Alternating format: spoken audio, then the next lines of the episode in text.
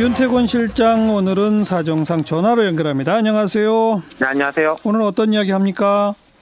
이낙연 이제 어제부터 이낙연 전 총리가 됐죠. 총리가 아니라 예. 이낙연 전 총리 이야기 해볼까 싶어요. 네. 어제 퇴임했는데 별도의 퇴임식은 갖지 않았고 오늘 당 최고위원회의에 참석해가지고 6년 만에 당으로 복귀했다 이렇게 이야기를 했습니다. 여기도 6년이라는 거는 전남 도지사 로 이제 일을 하다가 음. 총리로 발탁됐지 않습니까? 예, 예. 합쳐서 이제 6년이라는 거죠. 예. 당으로 봐서는 금이 환영 아니에요? 아, 그렇죠. 어허. 이전 총리가 2017년 5월 31일에 이제 초대 국무총리로 취임해가지고 2년 7개월입니다. 민주화 이후 최장수 총리고 삼박자예요. 대통령 신임 두텁고 국민적 평가 높아졌고 본인의 정치적 위상 올라갔고 예. 그래서 이제 이전 총리는 인생 최고의 행운이자 영광이었다 이렇게 퇴임 소감을 밝혔거든요.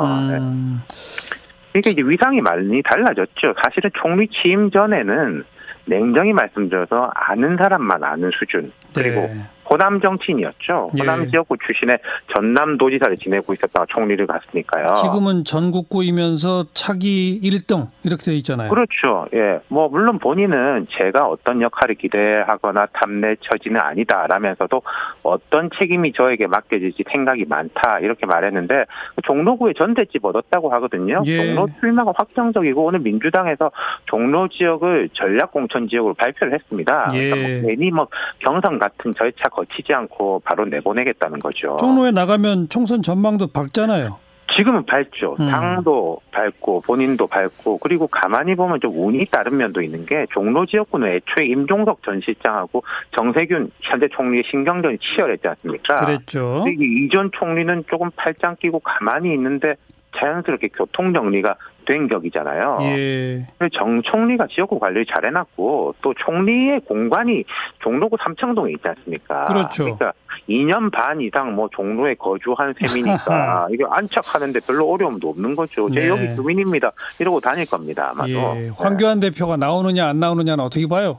그러니까 그거는 이전 총리한테 달린 게 아니라 황교안 대표한테 달린 거겠죠. 음. 그리고 뭐 황 대표가 됐고 어쨌든 야당에서도 중량감 있는 인사를 내보내겠지만은 지금으로서는 이전 총리가 많이 앞서는 거죠. 예.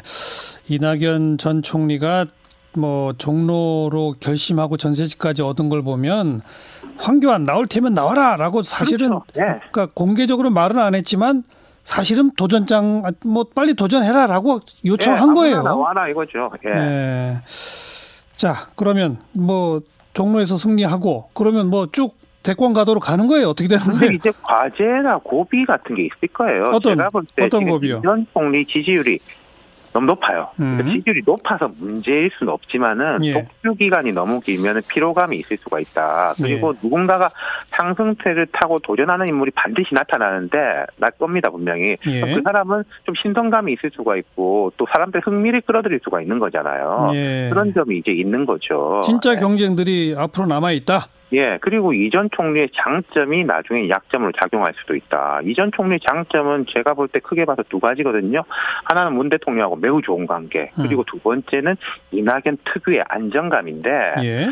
이 두 가지가 뭐 사라지지는 않을 겁니다만은 다만 정치인 이낙연, 특히 대권 주자 이낙연이 되려면은 자기 브랜드가 분명해야 되고 음흠. 여권에서 자기 브랜드가 분명하다는 말은 전임자와 좀 다른 점, 차별화 뭐 이런 이야기거든요. 예, 예. 그러니까 역대로 보면은 정권 재창출의 성공은 결국 차별화였어요. 노태우에서 김영삼, 김대중에서 노무현, 이명박에서 박근혜. 지금 생각해 보시면은 음. 아주 다른 사람들일 경우에만 재창출에 성공한 게 예, 있었던 예. 건데 예. 이전 총리 같은 경우에 재임 기간이 2년 7개월이었으니까 문 대통령의 임기 절반 이상이나 같이 했거든요. 네. 그럼 문 대통령의 공은 이 총리의 공일 것이고 문 음. 대통령의 과는 또 이 총리 이전 총리 과로 받아들여질 가능성이 매우 높죠. 그렇죠. 그리고 안정감 부분도 이 대통령제 국가에서 또 우리나라에서 대선 때 되면은 뭐 강력한 리더십, 뭐 시대 정신 이런 거 항상 좀 요구하는 게 있지 않습니까? 예, 예. 그래서 이제 안정감 가지고만 되겠냐 이런 이제 지적들이 있는 거죠. 네.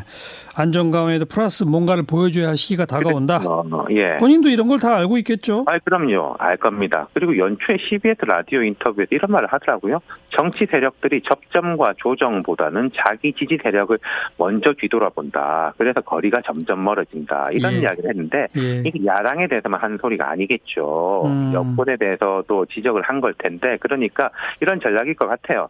자신의 장점인 안정감을 바탕으로 통합적 이미지를 극대화하면은 좀 자연스럽게 긍정적으로 그렇죠. 현 정부하고 차별화가 될 수 있다. 뭐 이런 그림을 그리고 있겠죠. 네. 이전 총리한테 한마디 하시면 어, 이현 총리의 현재 성공 비결을 무리하지 않는 거였습니다. 아마 음. 앞으로도 그럴 건데요. 제 생각에는 한 번은 뭔가를 던져야 할 때가 오긴 올 것 같아요. 네. 그때다 싶을 때는 너무 고민 길게 하지 마시라. 그리고 이전 총리가 어차피 대권을 뭐 재수까지 보는 건 아니지 않겠습니까? 예. 예.